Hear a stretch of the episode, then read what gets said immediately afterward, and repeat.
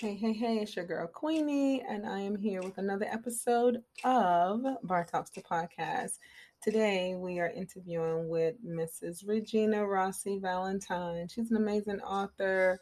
Um, she's a voiceover actress. She's a singer. I mean, she's done so many things. She's a great mom, and you're going to be able to listen in to our discussion. Um, because she just wrote, she's dropping a book, and um, the book is quite interesting. It's called I Loved You More. Um, it's how she chose her son over her narcissistic ex husband. And I think you'll enjoy this conversation because she's very candid and open and honest. And we share similar stories, of course, because once you've dated one of those people or been married to one of those people or you've stayed with one of those types of people, well, you've endured the same thing. Um, but please, you know, join us for the conversation. Um, and if you're enduring or dealing with any type of dysfunction in your relationship, you may be able to get some pointers from um, Regina as she shares her story. Um, and definitely go out there and grab her book. Uh, you'll be able to get all the information um, at the end of our podcast. So stay tuned till the end because you don't want to miss the information. Um, yeah, so without further ado, enjoy the show.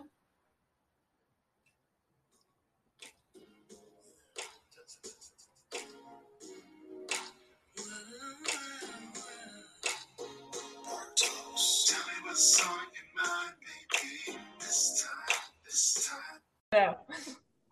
Oh my goodness, the times we are living in. Hey, everybody, it's your girl Queenie. We are here once again for a wonderful conversation. I have missed you all. I haven't been on in a while. I've been talking um, to the same three amazing, four amazing ladies um, during this Domestic Violence Awareness Month. So I haven't had a chance to really get out and talk to too many other people. And then today happened. I have a chance to actually interview someone other than my three wonderful friends that's been going along with me on this journey this month. And today, coming to Bar Talks, the podcast, is Mrs. Regina Rossi Valentine. Super duper excited about this interview. So let me just say, welcome, Regina. Well, hi, nice to be here. Thanks so much for having me.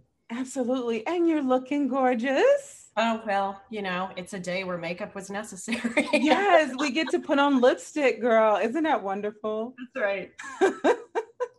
so, um, Bar Talks family, uh, Miss Regina or Miss Valentine, I think this name is so beautiful. I love your name. Just Thank so you, you know. Uh, she's the own, she's an owner, singer, actress, voiceover talent, and author uh, at Regina Rossi Entertainment LLC please, please, please. I had to dive right into this because when I saw voice over talent, I was like, I mean, like, you know, like the people that you hear on TV and you don't know what they look like, or even Siri. Please tell me about that. What is that like? You know, I got into it by accident because I was doing on camera auditions in the Philadelphia market for like a year. Uh-huh. And I kept hearing, great read, great read, but I wasn't getting booked. Mm-hmm. Well, I have a lazy eye and the camera doesn't lie and the eyes are the connector. So I felt like I wasn't getting the jobs because of that. And I thought, if they're telling me the truth about Great Read, then I need to go behind the mic in the box. And and so I took three months. I wrote all my own copy. I bought studio time and I produced myself because I didn't know any better. I was so mm-hmm. great. My first demo and from there, it just took off. I was doing it part time in the Philadelphia market. When I moved back to Virginia um, in 2011, I started doing it full time, and it's it's great. First of all, nobody sees you, so you can yeah. in a booth in your PJs and do a voice job with coffee. That's perfect. Um, but it has evolved over the years from just being the voice mm-hmm. to now to compete in the market you have to do the voice and then you have to edit the work and then you have to send it to the client so mm-hmm. it's your engineer and voice all in one. Wow. So now, yeah. did you have experience in the engineering part, or this is something that you in the editing? I mean, is this totally something you learned on your own? Yep, totally self-taught. Um, but a lot of my life has been initiation by fire. You know, when I go into something new um, and I'm driven to do it, I just yeah try to find out a way to make it happen. So right, of course, of course. So with that, is there anything that we would know you from, your voice from, or? Ah, yeah, probably. Well, Maybe. Um, the coolest job I ever did was I'm the voice of Eddie, a little boy of the Fisher Price Little People. Oh my god. And back when they were celebrating their 50th anniversary, they were doing these shows that went to all the national zoos around the country, and I, and it was a Mm-hmm. musical, and I was Eddie. Um, it was pre-recorded, of course, and then they released a new musical toy, the Little People Fun. Um, Little People Fun Sounds Farm, and I was Eddie on there and sang all these songs as Eddie. And um, and it was funny because when they first booked me, they said, "Are you going to be offended that we want you to do one of the little boy characters?" And I went, "Of course not." so so I'm on a little a Fisher Price toy. Um, I've done a lot of other uh, big things for. Um, can't even think right now. A lot of it's on the website and YouTube page, but um, that's probably the most popular. that is super cool. So did you buy the Fisher Price toy? Yeah, because they didn't give me one. Oh my course. god. Yeah, yeah, yeah, I'd have bought him and sent him to all of my family and told you guys better play that toy. My husband and I would sit in the store and we'd hit the button, and he's like, "That's you." that is super cool. That is super cool. But I know that you're also a singer. Um, so tell me a little bit about that as well. See, I let, let me just let me plug this really quick for the listeners. Um, I have been connected with Miss Valentine um, through a mutual friend. Thank you, Ernest, if you're Ernest, listening. um, and so, of course, I've had an opportunity to kind of follow you, connect with you on social media, but others don't know as much about you as I do, of course. So, you're a singer. Um, I mean, you've done so many things. You've been in the arts. I know that we talked about that. So, tell me a little bit about that. So I actually come from it um, through genetics. Um, my father was a full opera scholarship student at Juilliard, and between third and fourth year, he was told, "Why don't you go audition for Broadway and see what that's like?" And he literally auditioned for uh, Rodgers and Hammerstein. And he was immediately cast in South Pacific. Um, he didn't go back to Juilliard. Um, and then he met my mother. And so, of the five siblings, my brother and I, the two youngest, carried on the music tradition. He was stronger in conducting, composing, and piano and organ, and singing was for me. That's your thing. We thought we were the Carpenters, Richard and Karen Carpenter. Did you? Hey, we would do all this stuff. Yeah. So, but I love singing it. Um, it's something that um, brings a high when you're on stage and you're performing for other people, and it's just this escape into another world. I love musical theater. He's more classical. Um, but I gave it all up for what we're going to talk about. yeah. For love. Oh God. Boy, Well, I I realized it wasn't understand. But yeah. I know, right? I do understand. So, um, you know, I guess around your home growing up as kids, probably during the holidays, a lot of singing, a lot of Oh, wow. It was, uh, especially when we got together, because I have 40 first cousins just on my mother's side. Oh And so we, or the big family once a year parties, it was tons of singing and tons of showcase. You do a solo, you do a solo. Um, it was, yeah, it was incredible. We had song books and everything. yeah, no, no pressure. oh, it sounds like a lot of fun though. You know, it gives you a chance to really hone in on those skills because guess what? You have a singing family and they're all critiquing you That's right. That's right. You got to be on. all the time. Like you got to be sharp with it. Yep. Okay, okay, okay. So let's see. Actress, voiceover, songstress. You got. I know you sing in the choir at church. Yes. all, my life, my dad, you know, parents Yeah. did that. So But the reason why we're here is because you are an author. not by trade. Okay, so. It's where life led me. Yeah, and you know what? I think that's sometimes the best way to um, just lean into the way life is pulling and pushing you. Just lean into it and embrace it. Um, no better time than the present. Uh, it brings me to our discussion. Um, you are writing or have written a book called or named I Love You More Choosing My Child Over My Narcissistic Ex. Yes. I will have to drink to that. Amen.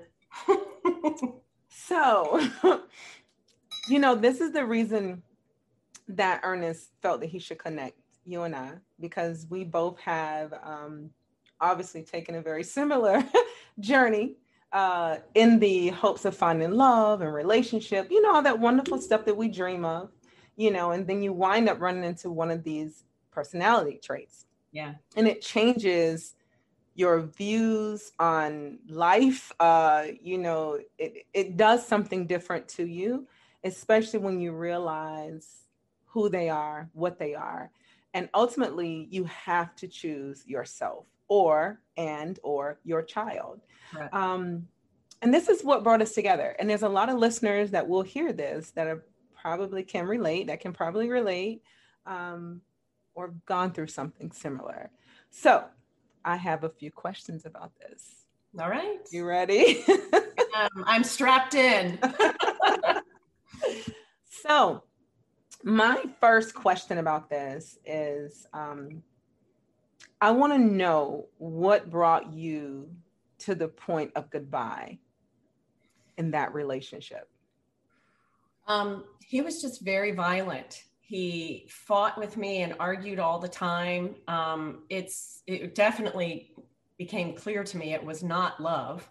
Mm-hmm. Um, over the years, in hindsight, with subsequent relationships of his, I saw a pattern where he just chose women that he could use financially and manipulate and get something out of them to move on to the next till you got smart enough to walk away.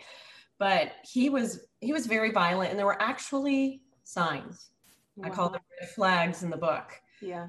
Um, well, actually, the chapter is called hindsight and and ignoring the red flags. Mm-hmm. Um, and and quite honestly, I've changed my opinion about um, living together before marriage because okay. it doesn't choose it doesn't show their true colors until you're with them all the time and they can't hide it from you yeah um, we met we dated for a little while and then he was getting out of the navy to go to law school and so for that first year of law school we only saw each other like twice a month so it was always a honeymoon he was always on his best behavior yeah. we were engaged to be married and um, but during our engagement the biggest red flag, and I I came close to not ignoring it because I ended up throwing my engagement ring at him, telling him the wedding was off. And it was because he and he was married before me.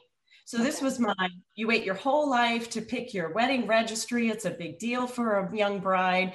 And he was so controlling and so involved in every aspect of it that we had a huge fight over a sterling silver pattern, which back then you picked sterling silver. this is the 90s. Got it.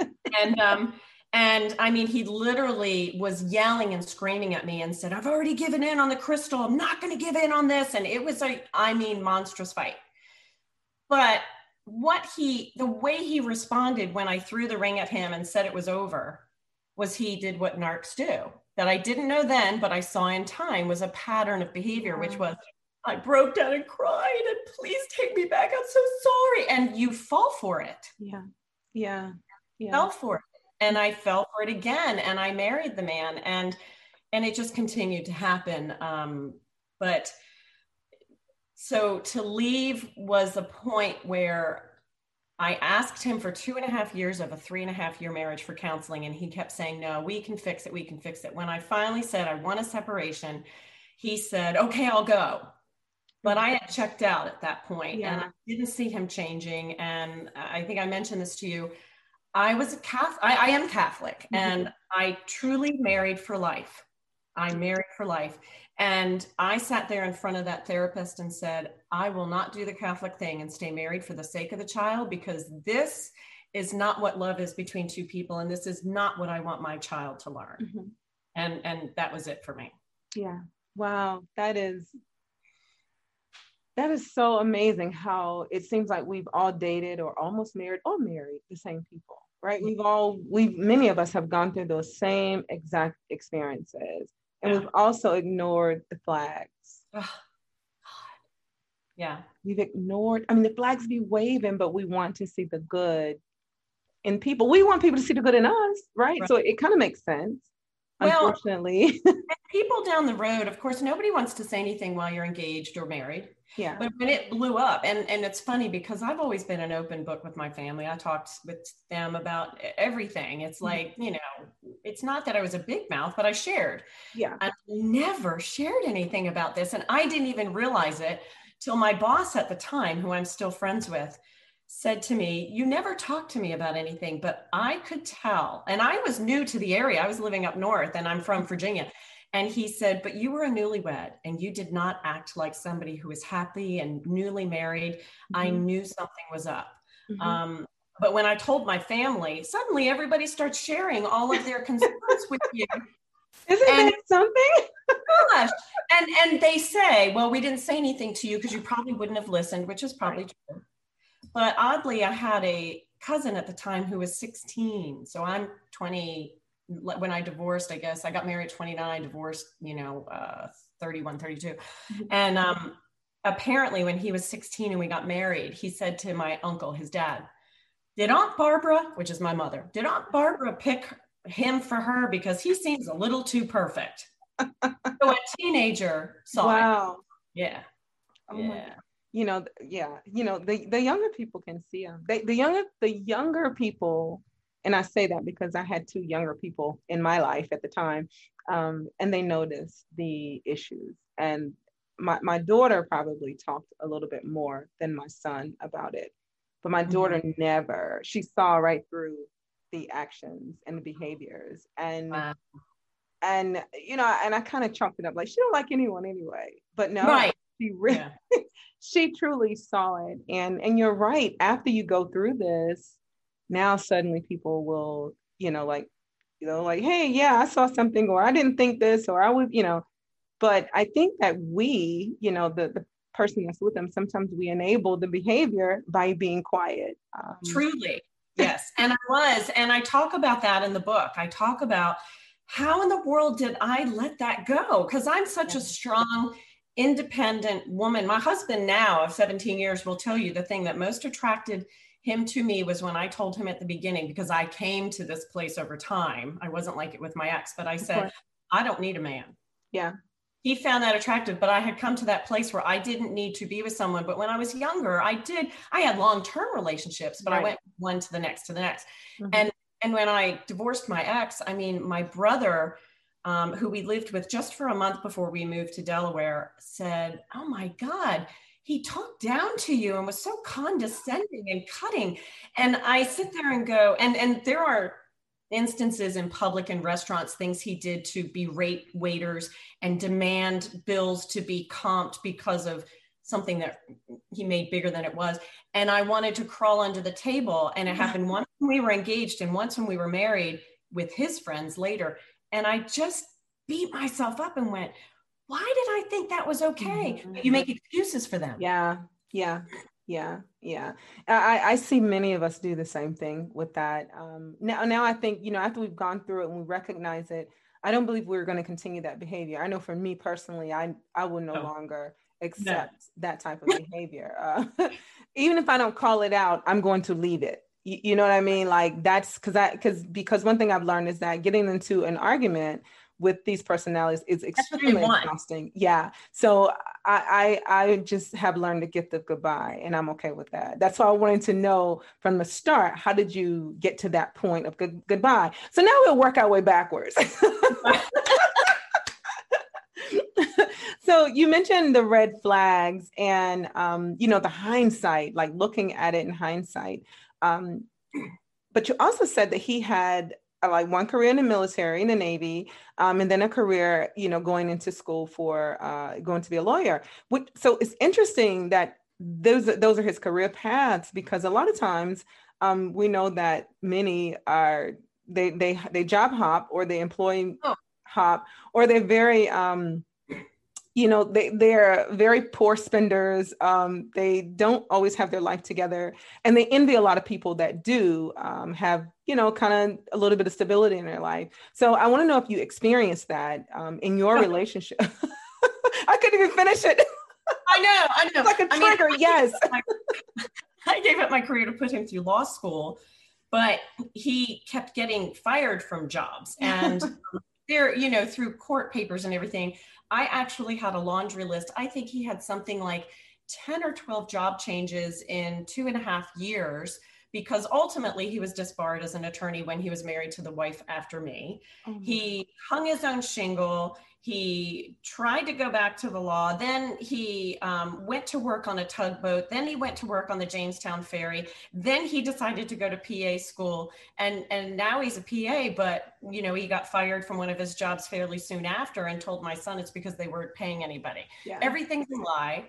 Um, I never knew where money was going. It's funny, he wanted me to use Quicken to account for all of our money. So when taxes came due, it was easy. But he would go to the train station and take out 20 bucks a day and could never account for it. Now, h- hindsight, hindsight. Um, the woman who was supposed to be wife number four validated what wife number three and myself experienced at a lower level, which was he was paying for prostitutes and porn and and all kinds of stuff. Yeah.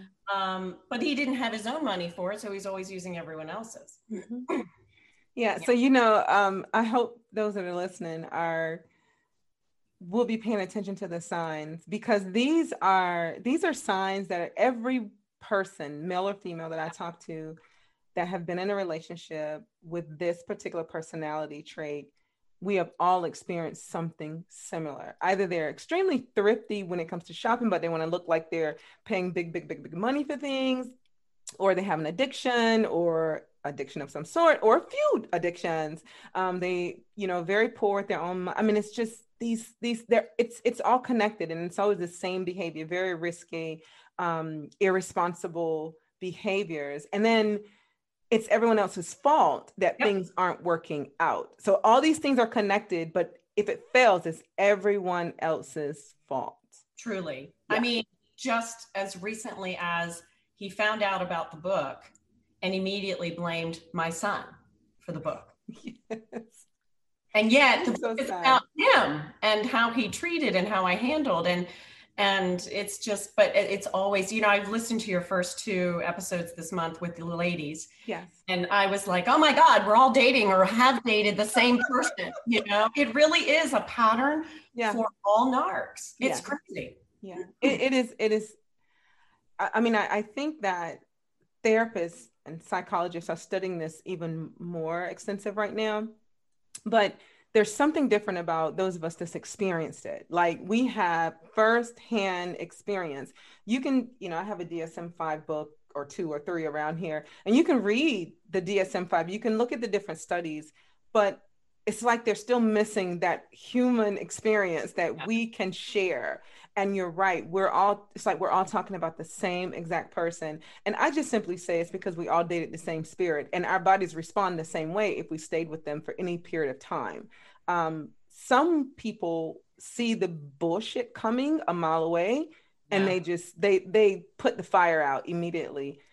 But then there's others like us we're like oh well we'll we'll give we'll give it a chance. And we start looking you know like oh we'll look past all these deficiencies because i'm not perfect no problem and then we wind up in these situations and it's hard to untangle ourselves and come out you know sane and you know um he sold me a bill of goods and presented everything i thought I was looking for at the time. And I say yeah. that because I realized in 1996 when I came across a journal that I wrote when I was working on cruise ships. Um, my mother did a little bit of grooming with me of setting me up to husband hunt, essentially. Mm-hmm. So when I met him, and he figured out that I was a devout Catholic, that I wanted a family. He yeah. presented all that to me and on a silver platter. And I bought it hook, line, and sinker. And, you know, over the years in therapy, I have beat myself up with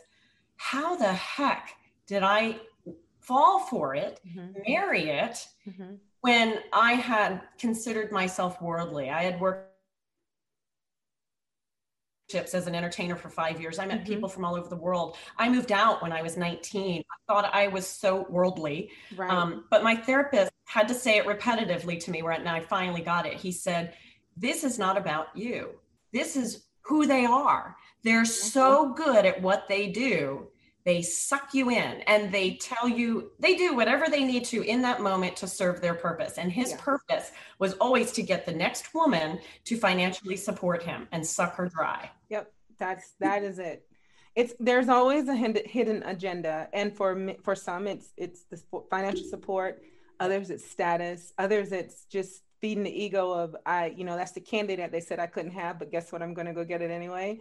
Yeah. Um, you know, there's always that. Um, you know, and they find really sharp individuals and they just suck the life out of them if they're able and you know if it's allowed so my next question to you then is how did you recover after that experience i, I heard you mention therapy many had to go to therapy afterwards to kind of get our life back in order because we know something's off but um, how did you recover after this entire experience um, to include i see that you know you wound up writing this book ultimately you know Queenie, it's it's an ongoing recovery.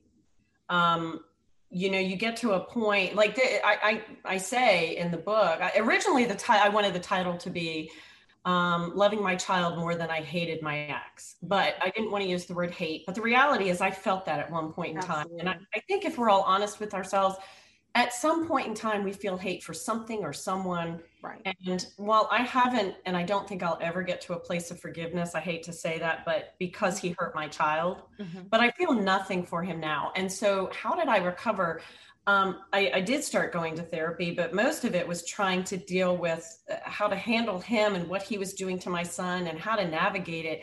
But I'm I'm still in therapy. I mean, it's sometimes I'll go a year and not see my therapist, mm-hmm. and, and I need to check in for a tune up mm-hmm. um, because something will happen. And, and actually, you know, I've been seeing him a lot lately because of things that I've realized about my own childhood mm-hmm. and my own upbringing mm-hmm. um, that kind of relates back to marrying somebody. Right. Yeah. So um, it, it's, it's, it's got to be therapy. It's got to be great friends who you can just dump on that don't necessarily know what to say, but you got to get it out. Mm-hmm. Um, and and really, it was so much more for me about protecting my son yeah. than it was me. I I wanted to say, you do whatever you want to me. Don't touch my freaking child. Yeah, yeah. I want to use an F bomb, but I, I totally get it. F bombs are safe. YouTube allows it. but seriously, it was always I was laser focused on protecting my kid, mm-hmm. and and it was always about that. But I still feel like it's an ongoing journey. But like you said, I, I didn't know it then because we didn't have all the self help shows. We didn't have the internet. Was so new. Kids have today to learn about this behavior, this personality, and to identify it. That I didn't even know what it was called in the beginning. I just knew it was abusive. And now I feel like I could spot one a mile away. And I always tell my it's like, okay, I've had it so bad with the ex and I've got it so good with my current husband. And it's a journey, marriage is work. Yeah. That I say to him, God forbid anything ever happens to you. I'm so jaded, I'll probably never marry again. you know, I might live in sin. No, I'm kidding. All right. but, but I feel like I could spot them a mile away now. Mm-hmm. Yeah. So you know that that's that's funny you said that because I totally agree. I I agree. Now I've I've pulled back from calling everyone a narc, you know, because you know you kind of go through that phase like you're a narc, you're a narc, because then now you sound like a narc, right? So I've, you know, I've, I've pulled back from that, um, but I'm much like I, you know, I understand, and and you're right, you know, after you've gone through it, you you can, and after you've gone through it, and you accept that this is real like this is real. It's not that i'm making it up. It's not that i'm crazy you know because of course a lot of times they try to confuse you, you, you know the crazy making starts right. right? But no this is real. And now you can kind of hold yourself you know in a still place and say i see those tendencies over there and be okay with it you know um because it you know it it can be traumatizing for it's traumatizing. I don't want to say can be. It yeah. is traumatizing. It generates a physical response when you are dealing with an encounter with a narcissist when they're in that controlling position. Um, and and I, I talk about it in the book. It literally generates for me nausea in the pit of my stomach I feel like I'm in a cold sweat. My heart is racing. And, and you, we talked about it. It's almost like the beginning of a panic attack. Absolutely it is. Because I hate confrontation. Yeah. And um, and so I will say this though, I want your listeners to hear this. I think one of the most powerful things that I learned, and it took me many years, it took me, oh my God, until my son was probably a teenager. My ex was walking out of my kitchen door into my garage to leave after mm-hmm. picking him up. And I forget what he said to me, but whatever it was, it was clear it was designed to get a reaction out of me. Oh, he tried to gaslight you. Yeah. And and I went, okay. Yeah. And I gave him nothing.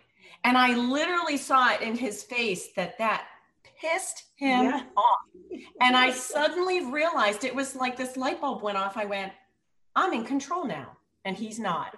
Mm-hmm. And I realized from that point to do everything through email, to not talk to him as much as I could because I was in a position of power that I wouldn't let him affect me anymore and get a mm-hmm. reaction. Girl, I'll drink to that. that was a big deal. Yeah, that's a huge deal. Um, I think that some people that that go through this, they don't realize their power because they're so controlled by their emotion. And and I understand that, especially when you truly love someone or you truly are trying to make it work, that's you're leading with love. Um but whenever you get over that and you begin to say, you know what? No. You start planning that exit strategy and you take control of your own emotions and don't allow them to have it, have you and to control you and gaslight you, it changes the dynamic. I mean, hu- I mean, just hugely. Like you're like they they will respond and they'll be angry about not being able to gaslight you, and then they'll be the victim. Yes. so let's talk about that. Let's talk about how did you experience your ex becoming the victim. Oh God. Every yeah. time, for sure. It's such a pattern. It's like the whole thing of with the argument over the sterling silver. Yeah. You know, suddenly coming back to well, that was just apologizing and trying to suck me back in. Yeah. But um, but yeah, over the years he would turn things around and make it sound like I was doing things to hurt him when I was trying to protect my son. And and it's always about you're doing this to me. Of course, all the time.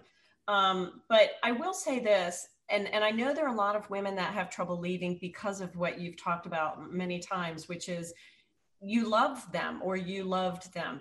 And I, it, it was probably easier for me to leave. And I probably wouldn't have stayed the three and a half years that I did if we didn't have a child. As a matter of fact, sometimes when I watch Dr. Phil, I just want to bang my head because he says, You knew this about the person and you still chose to have a child with them. Well, but I I had this picture of my future and it was marriage and family and stay at home mom. Mm-hmm. And um, but I realized I never loved him. Mm-hmm. I was in love with the package he mm-hmm. presented. That was all a lie. Mm-hmm. He mm-hmm. he used to tell me that he defined himself. There was an article in the paper by some famous football coach who said he defined his greatest success by the success of his family and his children and all this. And of course, he said all that to me. And I suck. I was such a sucker because yeah. I believed it. And it wasn't. It was about, oh, I'm on a conference call and the, the other attorneys are talking about having a Tag Heuer watch. So he had to go get a watch. And it was all about impressions and, oh, now I have to learn how to drink scotch, which I hate, but everybody's drinking at these functions. And it was all about um, a facade. Yeah. Just a liar about everything yeah. to this day.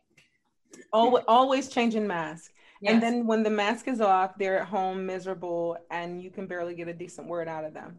And that's why, you know, when he got angry with my son about the book and and my son said, I just don't want to be in the middle of you guys anymore. My parents have always hated each other. I went, whoa, whoa. Mm-hmm. I did it one time, but I actually don't feel anything for him because my life is so rich and full and my son and i finally have a relationship and i look at him you, you talked about they can't keep friends. Yes. They're yes. loners. As a matter of yes. fact my son was his only friend for many years until my son yes. broke free because he was the only person he could control. Mm-hmm.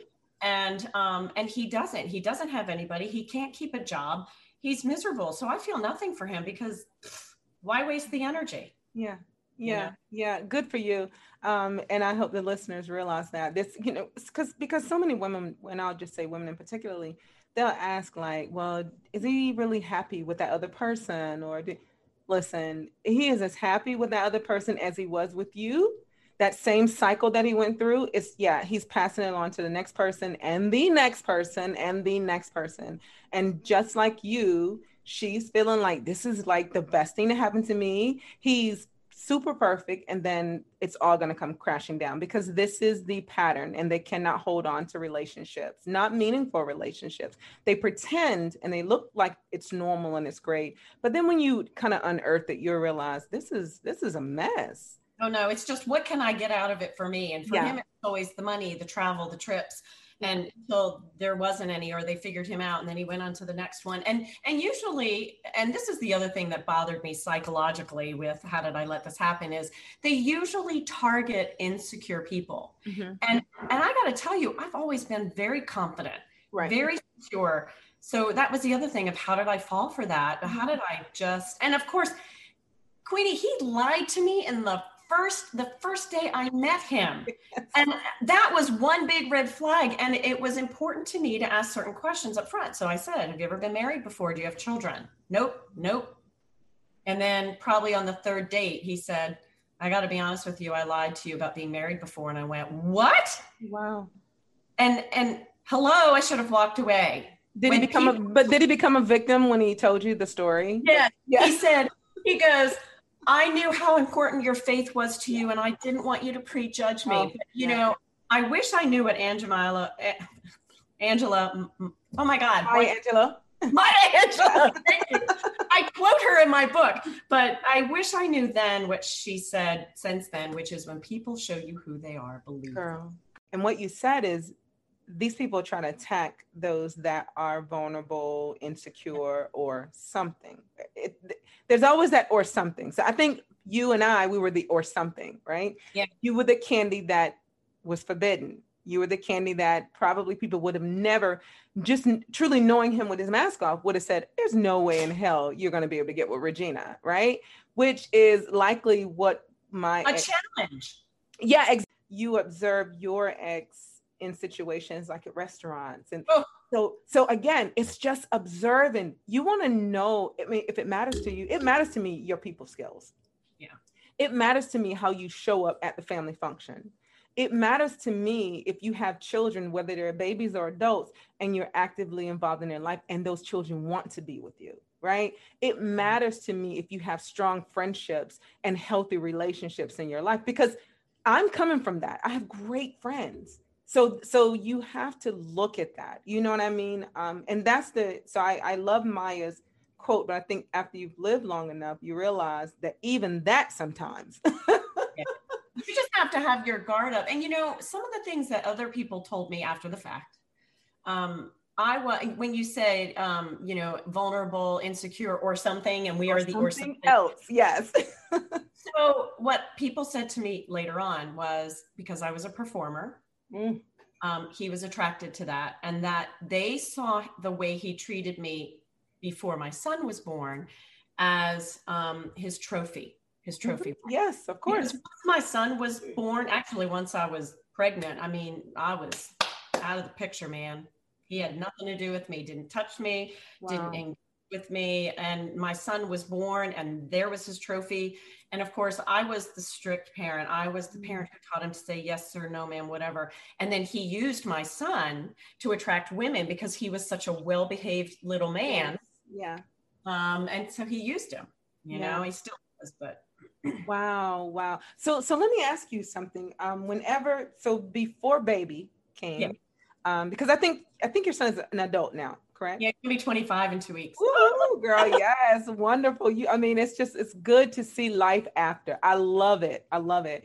But um, so before baby, um, did you feel that you had to compete or you had to choose your career, your friend circle, your support circle? Did you have did you have any conflict with that relationship and had and trying to maintain the things that you already had going on in your life? So in our engagement, we we made a decision that I would give up my performance career, my dreams of Broadway, to put him through law school because again, that was something my mother groomed me for to believe that that's what I wanted. Um, and I and I always wanted a family. I just think I, I went for it too soon. That I still had a lot more performing to do. So we did that decision together and then he was going to law school in Delaware. So uh, we were already moving away from family and friends. And because I was a performer and I did cruise ships for five years, a lot of my friends were kind of transit, you right. know, other places. Mm-hmm. Childhood friends I ended up reconnecting with once I moved back here when my son was seven and, and I reestablished those relationships. But I, I didn't necessarily feel like he kept me from friends. But what he did when we were in social situations, um, like if we hosted a party or something, um, he would uh, act like he was just, you know, the king and he didn't do anything to help. It was his party. He had his court of people that he, it was all about him. He had to be the center of attention. Yeah. Um, and I will tell you that he got physical with me only once. Mm-hmm. Um, it was two hours before we were going to have our first party as husband and wife, six months into our marriage, New Year's Day. My boss and his family were coming from Pennsylvania, an hour away. Bunch, 20 people were coming. I don't remember what we were arguing about, but I was trying to get away from him and he kept physically blocking me. And he was significantly taller than me. And I couldn't get around him. And so he finally grabbed me by the shoulders and shook me and brought his fist up oh, wow. to hit me and I blocked it and I pushed him away and I grabbed my keys and ran out the door and I drove down the street going, "Oh my god, who or what have I married?" Wow. Scared the living daylights out of me. And um, I had to go back to, and of course, he did what his behavior as a narcissist is the control thing repeat calling, repeat calling, repeat calling. Even when we were divorced, I was working in the corporate world he wanted me to pick up that damn phone and he would call, call, call, call, call, you know. Um, but I came back and, and I put him on notice and I said, you ever lay an effing hand on me again, I'm walking out the door, never coming back. So instead, it was the verbal abuse, it was the fights, it was if I tried to get away from him and locked myself in the bedroom, he broke the door jamb to get in. He put his fist through the wall. It was other things. Um, I learned when he did finally agree to go to counseling I learned that me wanting to walk away and calm down and have a civil conversation pissed him off. He wanted the conflict. He wanted the confrontation. He wanted to, you know, usually women want to resolve it right now. Yeah. yeah. I was like, no, let me go breathe. And and that pissed him off because he wanted that fight. And always to this day, he still wants that fight. Mm-hmm. Yeah. You know, um, it, it's it's funny that you say that because like even when you sometimes I think we want to put a pause in the argument because we know that no matter what we're going to say, it's going to only escalate. Like escalate. And and with this with this particular personality, it's triple what it would be with any normal, you know, functioning person that's just upset and you and you just having a disagreement. It like triple, it goes into something else. And you're like, wait, I and then and then you're confused and you cannot think and nothing that you say is right. And it just becomes and you feel that physical feeling of oh my god i'm in this again. Like every time it just generates that physical response that you just want to throw up. Yeah. I did. I did. Yeah no no no no no no. I had to read i had um the horrible anxiety. And in some of my interviews uh the ladies talk about the, the anxiety that you're talking about. And then of course um the ptsd and so on and so forth and to your um, celebration, were did you experience any other um, like I, I mean I like to call them little pitfalls, but did you experience any other challenges linked to holiday celebrations, big event days, or anything like that, like birthdays, um, holidays, family functions? Any was there any connection to his behavior and those type of events? Yeah, I mean, they put on their best behavior in front of everyone else. Yeah. And, um, you know, the joke in my family was that my mother, when we would have family functions with my family, that my mother, um, which is interesting because I've since identified this year that she is a narcissist, mm-hmm. but she was more um, concerned about making dishes that he liked at family functions than my own brothers or or any of us it was like she was trying to please him mm-hmm. he was sucking it all up but but in the social functions he put on the persona of charming, yeah. you know, charismatic, has all these stories to tell, laughing. Yes. it, I mean, and here's the crazy thing is in the end, when we were, it was all actually, it was afterwards. I remember him saying, Oh, you're such the actress, Regina. You can just turn on the tears. When the reality was, that's what he was always doing. For me, I happen to be made by God to be very sensitive and be very emotional. So when the tears come, they are like genuine. Yeah. Um, but he would try to accuse me the gaslighting thing. You're such an actress. You're so full of it, you know. And and yet, he was right. the one who brought me there. Mm-hmm. Yeah. It can't always be about you, Regina. I no. heard that when I was dating. Yeah. I'm like, what?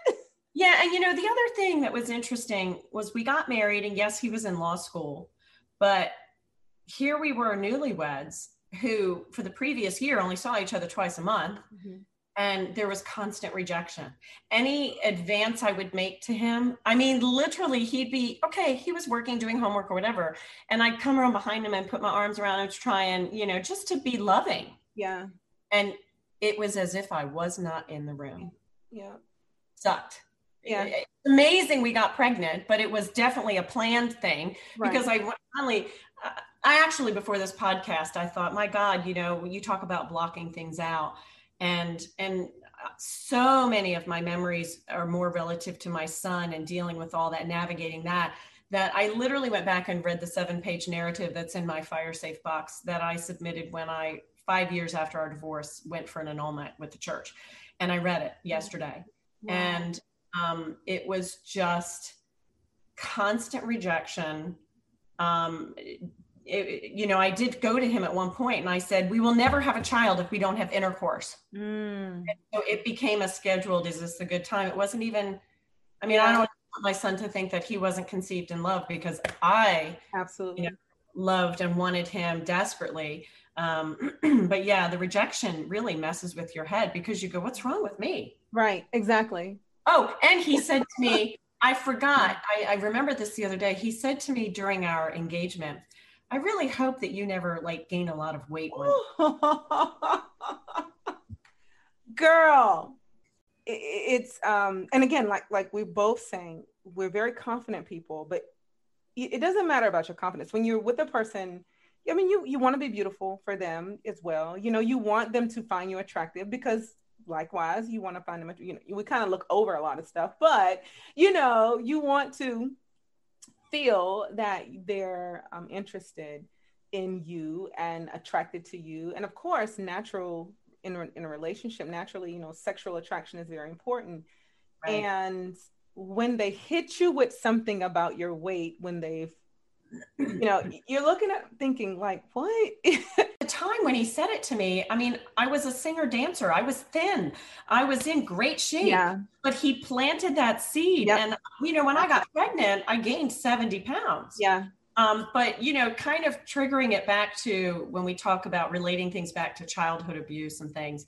Um, even now as an adult even as recently as you know a couple years ago um, i was singing 100 funerals a year for three and a half years at my church. It was a something i felt called to do. Mm-hmm. but um, my mother goes to morning mass every day at the same church. And so um, it, it's like my sister said to her you're you're a glass half empty because she would pay you a compliment with a backhanded insult. Backhand insult. And you know oh that your hair uh, i love what you're wearing today. You really should dress like that more often. Mm-hmm. or why does your hair look greasy? And it wasn't. It was so hot in church that i would slick my hair back in a french twist while it was wet yeah. and do this look. Yeah. and i and, and uh, to me i looked not really nice it was a french twist it was earrings and and it was always something to and yet that's what he did to me it was always a way to find it way to insult yep. yeah make you yeah. feel secure yeah, and then try to say, "Oh no, that's not what I meant." But but of course it was. You've already planned. It's like when you're in the courtroom and they say the jury will disregard that remark. You cannot unring that bell. right. You know. Yes, um, I went through that, and I know that some some of those that are listening, they're probably dealing with this right now. And you know, you know, you you you find yourself if you try to stay, you find yourself constantly trying to fix these things. You yeah. know, and unfortunately, you can't fix it. Um, the goal line is constantly being moved. It's always being shifted downfield, and you're never gonna fix that. And even when you think you've caught up with it, because they have the power in a relationship, they're going to move it again at some point. As soon as they, as soon as it looks like you're becoming comfortable, and that's the unfortunate truth. But it's the truth. It sure is. All right, let's move on. This is so good. I love, I don't want to say I love talking about this. I think I love dissecting it more um, so that others can learn and grow from it and possibly leave these toxic situations because it, you know I, have met people during these interviews i've met people that have been in these relationships for 25 years and i can't imagine regina what yeah. life would be like with a person that is just this way like i so my heart goes out to the individuals that i've spoken with the ladies um, that I've spoken with. And, and that's why I enjoy having these conversations and kind of dissecting it because at some point, I believe we all have that break where we're like, I'm it out. Clicks. It clicks. Yeah. Yep. Yeah. Yep. And, and, and you find more value and worth in yourself than the, um, the uncontrollable, unknowing fear that you feel if you leave and disconnect from that person. Because also i think after you've been abused for so long you know the body the the, the biological and the you know the psychological clock all these things are all off balance. Everything is just off. And you become used to the trauma. You become used to the toxicity. You become used to the highs and the lows. And, and that's very unfortunate because when you try to leave it your body is so used to that it it and I, I don't want to I want to be careful because I know a therapist a psychologist can correct me and I'm I'm always welcome this but I'm just speaking firsthand experience. Um, but your body begins to start craving it back because you've become so used to it. And what I'm trying to do is to just kind of insert a little bit of information in between these breaks that people are having. And so hopefully something that we say or share will kind of be that catalyst for them to say the hell with this. I'm gone. If they did it i can do it and what you just described, what it is, is it becomes their new normal. Yeah. And it doesn't mean that that new normal is good or healthy or okay. And, and you have to think about, and, and I think it's awesome that you do this because all it takes is that, that one conversation somewhere along the way to help somebody to get out but that new normal isn't necessarily good for you and how do you get back to the normal that's healthy and and brings you joy and and you know it's funny um, my dental hygienist said to me the other day when I was talking to her about some of the information that's in the book. Mm-hmm. And she goes, Oh my God, I never would have known. You're always so happy and upbeat and positive. And I went, Because that's who I am. I choose to be that way. I choose to see the joy in life. The dark stuff, for the most part, is behind me. Yeah. And um, I'm not going to live that every day. I want better for myself. Yeah. Yeah. Yeah, it's it's that is who we are. That that's who you are. So that that's gonna always bubble up and show up. Yeah. It's just in that in that time. When I was in that, no man. Oh, I mean your your light grows dim. Yeah. It was a black cloud over mine and my son's life. I feel like I missed out on so much joy of his life because this black cloud that I was dealing with where I felt like I was doing battle with Satan himself mm-hmm. on a mm-hmm. daily basis. Mm-hmm was ever present. Mm-hmm. Even though my faith, you know, has always been the underlying support system for me. It's like, man, sometimes that, de- oh, anyway. Yeah, it's like they're the double spawn. yeah. True story. so, so, you know, the, the difference is like, you know, you had your son and he was a huge motivating factor for you to leave this situation. Now, two things. How did you get a plan together to exit? Like, how did you get a plan? And two, how was it co parenting with this particular personality? Because I think you left when your son was young, very young. Yeah. And believe it or not, I didn't leave, I kicked him out. Got it. Okay. Um, we had bought the house when he was still in law school and I was the one working. So technically it was, you know, even though it was, there was in both names as was the loan, it was you know, through my job that we got the house. Although at the time that I kicked him out, I wasn't working full time um, because I was stay at home mom. Um, but I essentially just put the gauntlet down and said, I'm done. He started sleeping in the other bedroom for about six months because in Delaware, that's all you needed to get the actual divorce rolling. Mm-hmm. Um, but the interesting thing is that two weeks after our divorce was final, when the man said, Family and my son is everything to me, two weeks after, at the time, he was making $80,000 a year at a law firm right there in Delaware. Mm-hmm. And two weeks later, he turned around and moved back to New York to make six figures because money was always more important to him. Of course, he never kept any of those jobs. You know, he couldn't keep a job. But I, you know, I, I look back and I go, why didn't I right then and there say, you left, I'm moving back to Virginia? But there was still that part of me, despite what he had done to me, that I didn't want to be the person to take my son further away yes. from dad. And, you know, was that the right thing to do? It is what it is, and it's how our life played out. Um, and you know, but finally, when he was almost seven, I did move back to Virginia. But my ex moved back to Virginia as well. So oh, oh okay. Well, back before I did, and he's not even from here. Yeah, yeah. All the things that they do, uh, you know. All right. so for our son's sake. He did it for his own purpose. But anyway. Of course, it's yeah. usually for yeah. own purpose. You know, I don't I just don't put anything past them. I, you know, I laugh about it now because uh, it's like, well. Oh you had a second half to that question, co-parenting. Um, non-existent. Um, we went to co-parenting counseling with a therapist who, um, and that was here in Virginia when my son was six and a half, seven. We started that. Um, and it, he worked with us for two years. He's a forensic psychologist um, he got to a point the psychologist because my ex wouldn't show up and when he did he wouldn't listen and you know the whole narcissistic behavior that he's the only patient that forensic psychologist has ever fired and he said he would never be in a room with him alone again because of his violent outbursts yes and he said that in his entire career he is the worst sociopath and narcissist he's ever met Absolutely. Wow. The co-parenting didn't exist. It was always battling. And for him, it was always about winning. He had, it, he never did anything geared towards the love for his child. It was always about winning and attacking me because that's what they want. They want the control. And, and my son was controllable by him.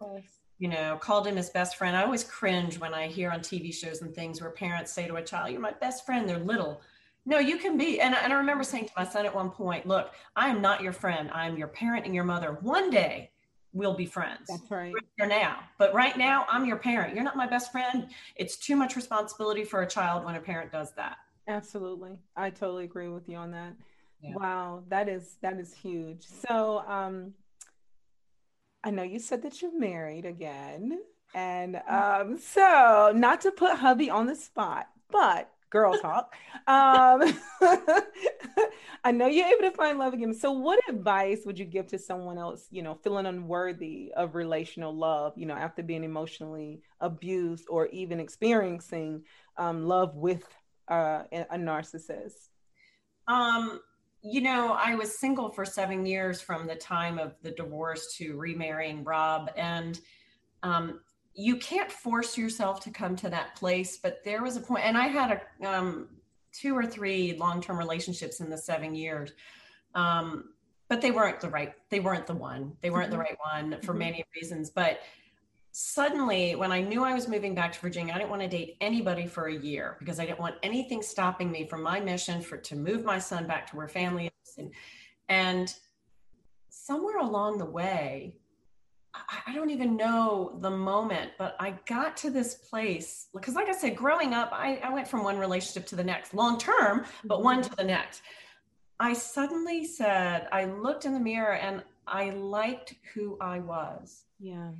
And and I went, God, I don't need to be with someone if it's unhealthy or it's not bringing me joy or they don't love my child um, the way I do. And and literally and that's why i said what i said to rob when i met him i don't need a man. It wasn't the whole oh you complete right right. It was no you've got to bring it to the table as much as i bring to the table. And i have always prayed for my son that he will meet and if he chooses to get married someone who loves him as much as he loves them and deserves him and likewise that it's it's it's an equal thing and when it becomes out of balance you know, but I, I can't explain it, Queenie. I just got to the place where I knew I was worthy and I was a good person and I didn't want anybody to try and change me. The behavior that my ex husband brought out in me was behavior responses to his triggers and his confrontations. I had not Okay, I met him when I was 25. I got married at 27, had Joseph at 29.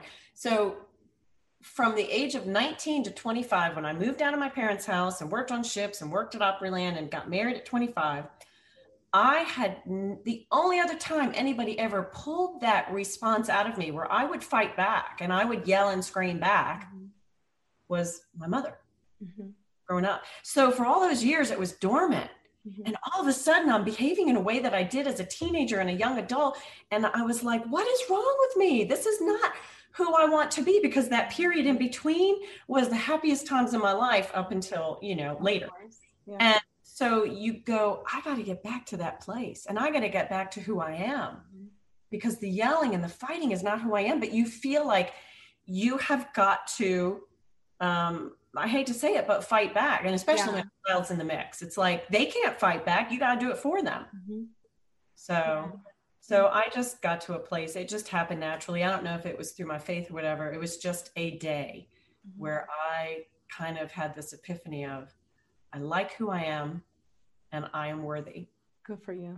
I mean, that is, I, I my wish is that many women um, and men alike that are, you know, dealing with this, that they find themselves in that space of, you know what, I'm worthy. I like who I am now. You know, I'm I'm I'm healthy enough to be in another relationship, you know, right. a healthy relationship. And I think that's the key. It's like really identifying what's healthy, knowing what it looks like, and finding someone that they can totally see that same vision with you because you know and that's the reason for the title of the book is at the end of the day when you make the decision to become a parent it is an unwritten contract. Yeah. And so much comes with it.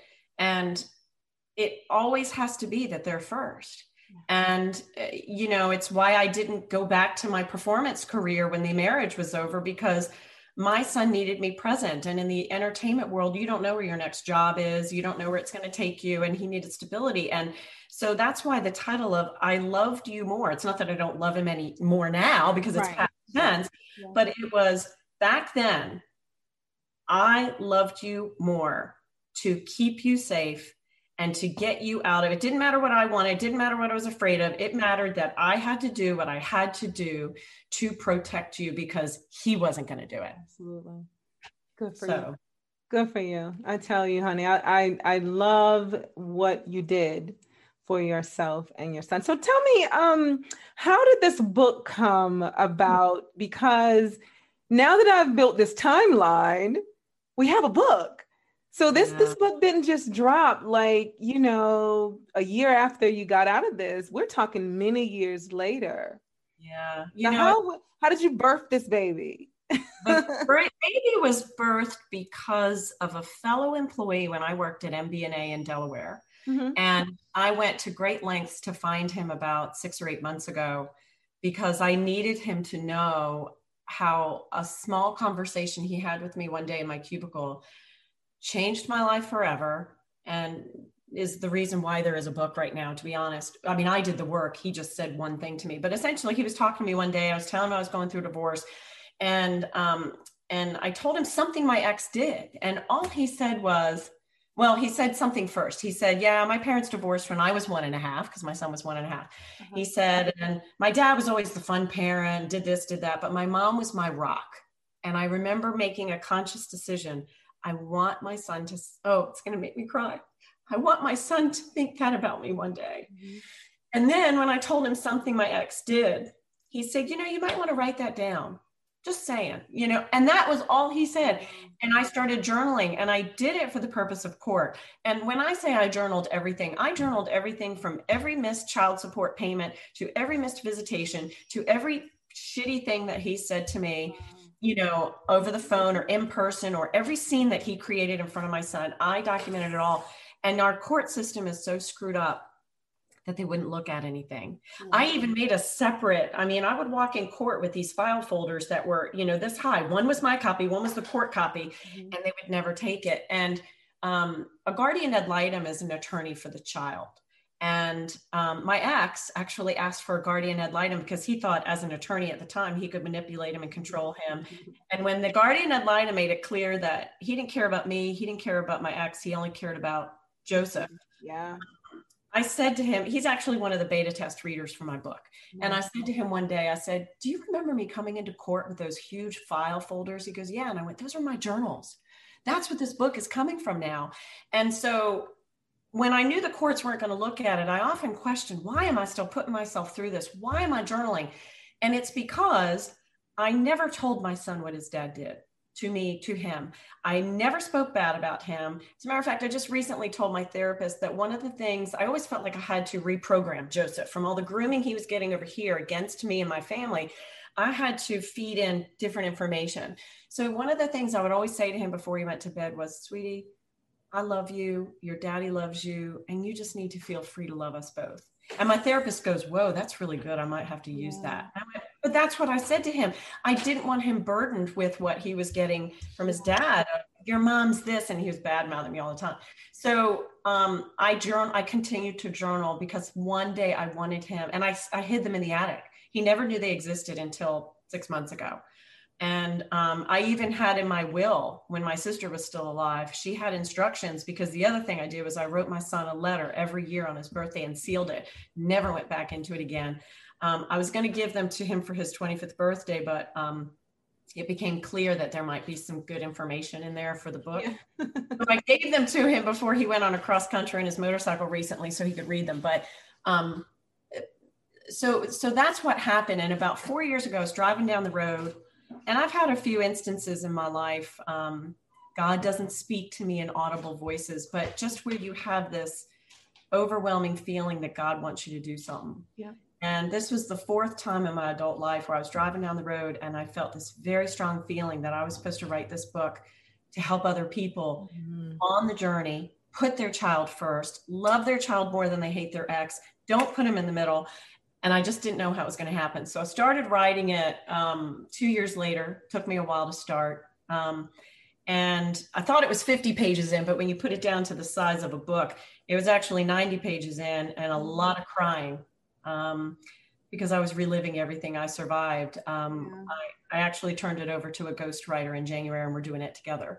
Um, but I, I feel strongly to do this to help others.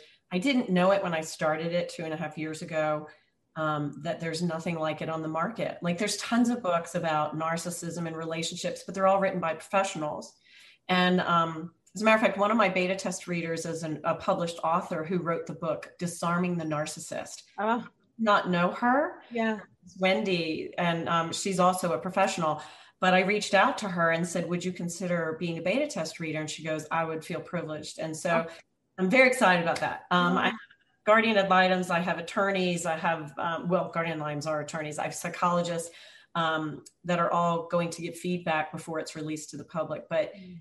um, I just, oh, I just want to help other people know that there is a light at the end of the tunnel. My attorney said something to me for years. He would say to me, because I was just so crushed when my son went to live with his dad, and it was so hard on the journey. It was really hard. Um, where you feel like you don't have a relationship with your child, where you look in their eyes. And there were times I didn't even know who my son was mm-hmm. because he was so programmed on the other side. My husband now will tell you, it just sometimes I would look in his eyes and it was like this void because he was so conflicted. And my attorney would always say to me, Regina, your relationship with your son after 18 is so much longer than before 18 have faith in what you're doing. Have faith in the, in the, how you're raising him and the boundaries and the you know the everything that you're trying to teach him. It he will come back to it. He knows it. It's in there. And i'll tell you he was right. Because i know that i have a lifetime with joseph now and he had his epiphany when he was 21 which was years before it should have happened.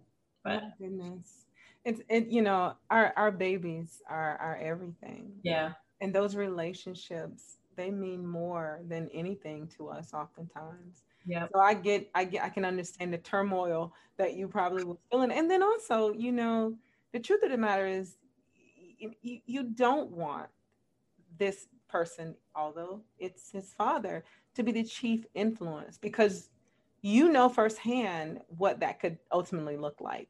Yeah. Um and that's scary that's just very very scary and you don't want you don't we don't want our children broken No, and I have to say that his guardian ad litem, I was told when he was assigned, there are good ones and bad ones. There are some that take it seriously and some don't. And I just prayed and prayed and prayed.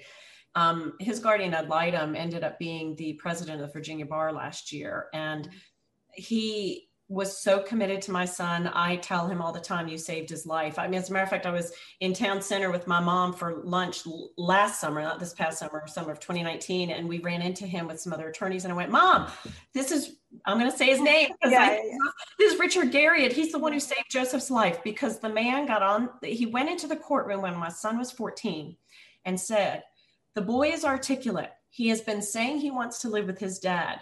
I'm going to let him live with his dad unless something really bad comes up.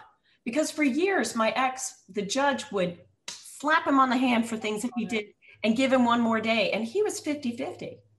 And so we went into court that day. I was just crushed because I knew I was going to lose my kid at 14 when he still was so impressionable.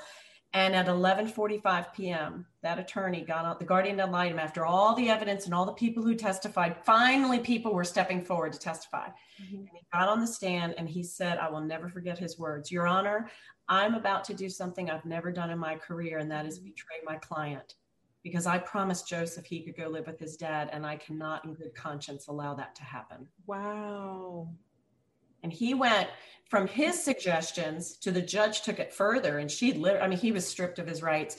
He got every other weekend, no midweek, one phone call, one text message a day. Of course, he violated all of that, but um, but it was the fact that finally, after years and years of going in front of the same judge who favored fathers, she was a woman. Uh, uh, she finally did what was right. Mm-hmm. And then it was literally from the next day, my son started to heal. Because what my therapist said is, and it goes for us in the relationship, just like children, mm-hmm. until you remove the poison, you cannot begin to heal. Absolutely. And when he was finally removed from so much contact with my son, that's when Joseph started to heal. Absolutely. Yeah. So so as single people without children, what we call that is no contact. There is a no contact rule that yeah. we have to follow in order to heal. And sometimes we have to break, we'll break it from circumstantially. There's something will, will come up. But in order for you to heal, that no contact, I mean, you have to put real distance. Close the door. And yep. the abuser. Yeah. If you so, still have one foot in the door, you're it's not going to happen for you. You have got to make a clean break. Yes, clean break. Yes, you have to put all that behind you. You know, put things in the proper place. You know, um, saving yourself and your sanity is far more important than having one conversation with these people. And so choosing no contact is the best way to thrive. so I'm glad. Yeah, for years with no contact with him. Once, you know, Joseph was older and I, right. we've had no need to communicate. And you have to remember that he turned Joseph against not just me, but my entire family. Um, that it was probably two years after my father passed away that my son said to me one day, I really wish I got to know grandpa better because wow. what he saw at his funeral was 600 people at my dad's funeral. And the night before, three hour visitation was nonstop packed for three hours. My dad touched so many lives. And my son was robbed of that relationship because of his dad. And so what was interesting was I had no contact with my ex for years. And he sends me a text message earlier this year before the book went out for pre-sale. So uh-huh. he knew about the book. And he goes, "Hey, Reg- hey, Regina, I just wanted to reach out." And I actually, I was like, "Who is this?" Yeah. I'm working for an Italian doctor, and I was playing recordings of you and your dad singing for him, and it still brings genuine tears to my eyes. Your gift brought back fond memories of your dad. I didn't even respond. I wanted to jump through the phone and say, F you, you never cared about my dad. You don't care about my, you just want to show me off again.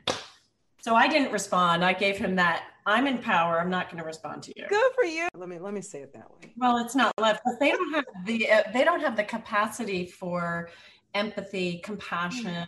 They they are like void. Yeah, and that. they pretend, and you can see uh, once you when you know what real empathy looks and feels like, you can see and feel when a person is pretending to have that.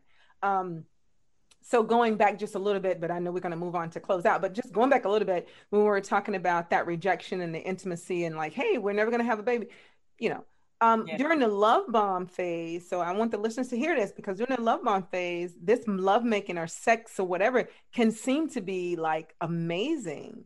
But mm-hmm. as soon as that devalue and come in, the true person shows up and that disconnect is there. And it's really hard for you to ever get back that love bomb affection ever, that intimacy. What does the real sexual intimacy feel like and the real kisses feel like?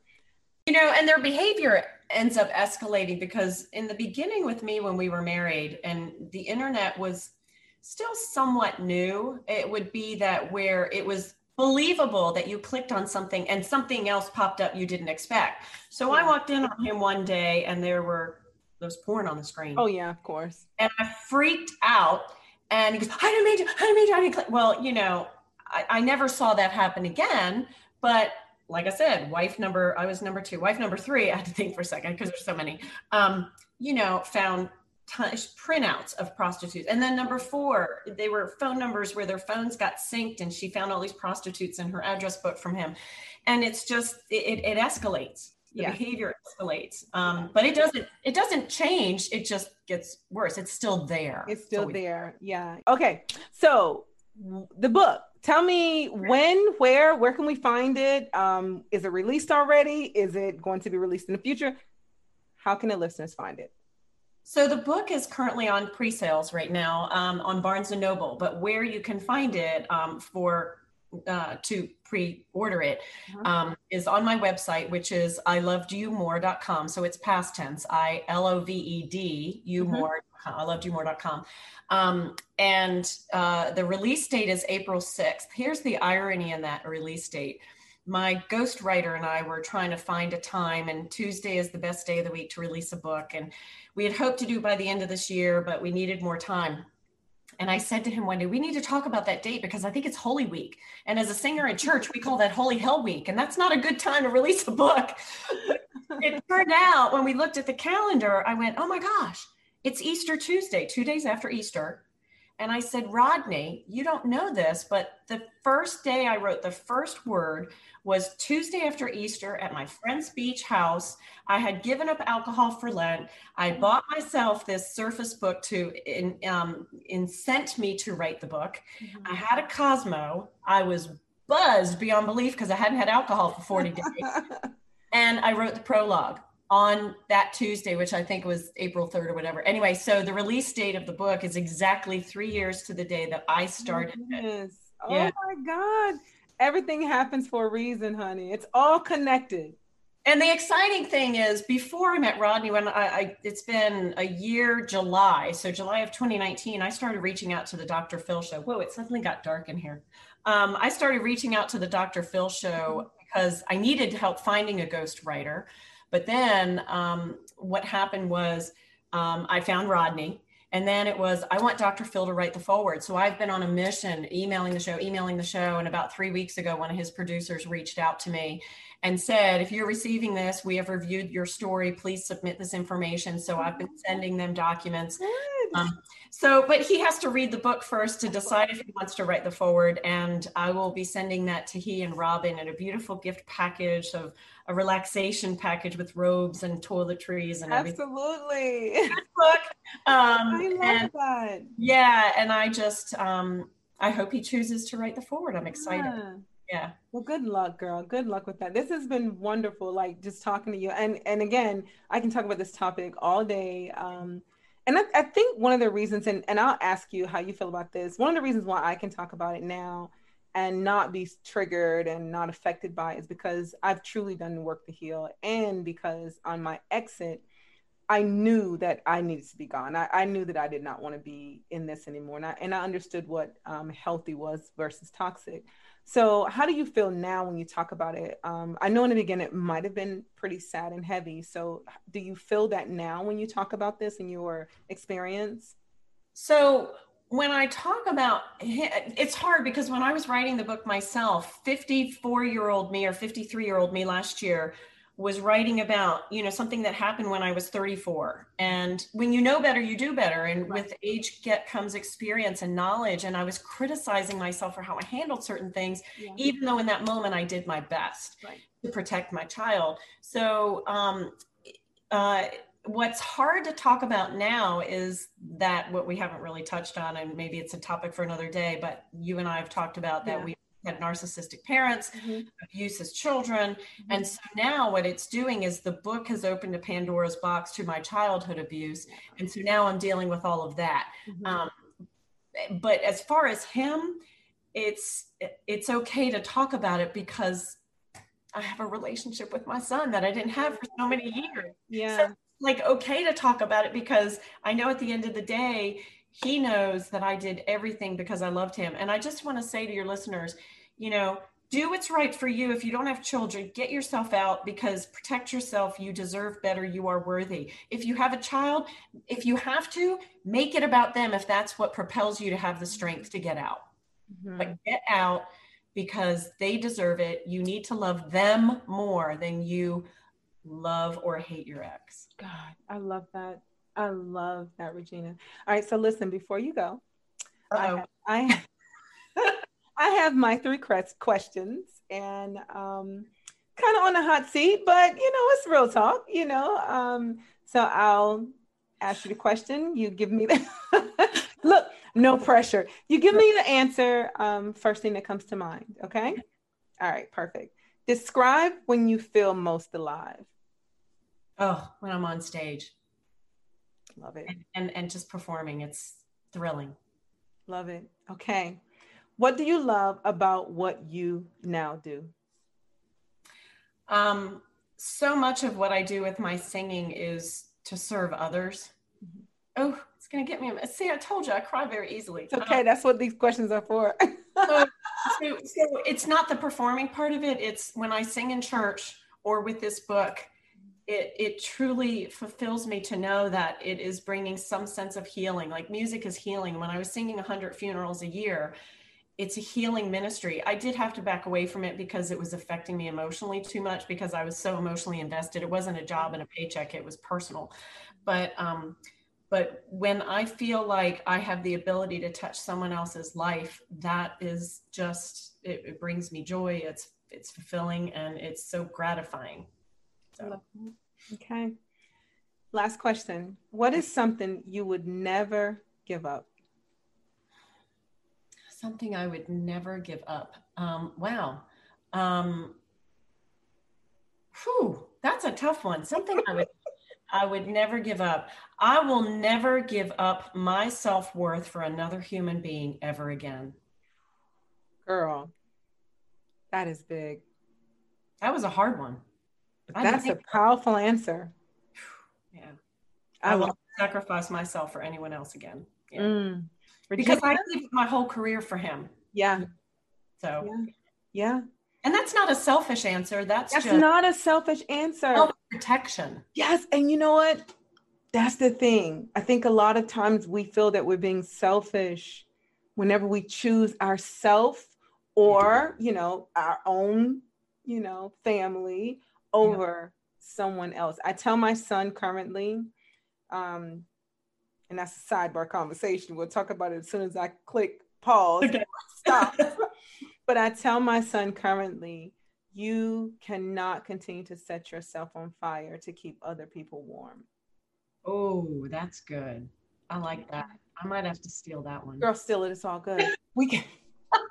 I think I might have stole it, but but we can't continue to do that. I, I and and I tell him you know that was one of the things that i learned in that relationship was i'm no longer going to set myself on fire to keep this guy warm. I'm not doing that. I'm not walking around on eggshells. I'm not doing any of those things. Yeah. Because i when we know our intention is good we don't have to do that. Right. I think it was somewhere in the bible that said don't let your um, good someone speak ill of your good deeds and that's what it feels like sometimes. People you know you you have to save yourself. You you have to do that. So thank you. This was fun. This was a wonderful. I talking about that was fun but if it helps someone else it was it was fun to communicate with you. You're such a joy. Yeah. such oh. a love so yeah Regina, thank you so much. Can you before before you go, I just want the listeners to know exactly where they can find you, um, how they can follow your story, um, the book release, the party, all of those things And if you could just give a little bit of information how the listeners could find you, I would appreciate that. Yeah, so I have two websites. My personal website is reginarossi.com. So R E G I N A R O S S I.com. That will lead you to the book website, but the book website is I loved you more.com. Okay. All right. So, listeners, you heard it here first. Regina and I are going to wrap up. I'm so thankful for her coming, sharing this space with me.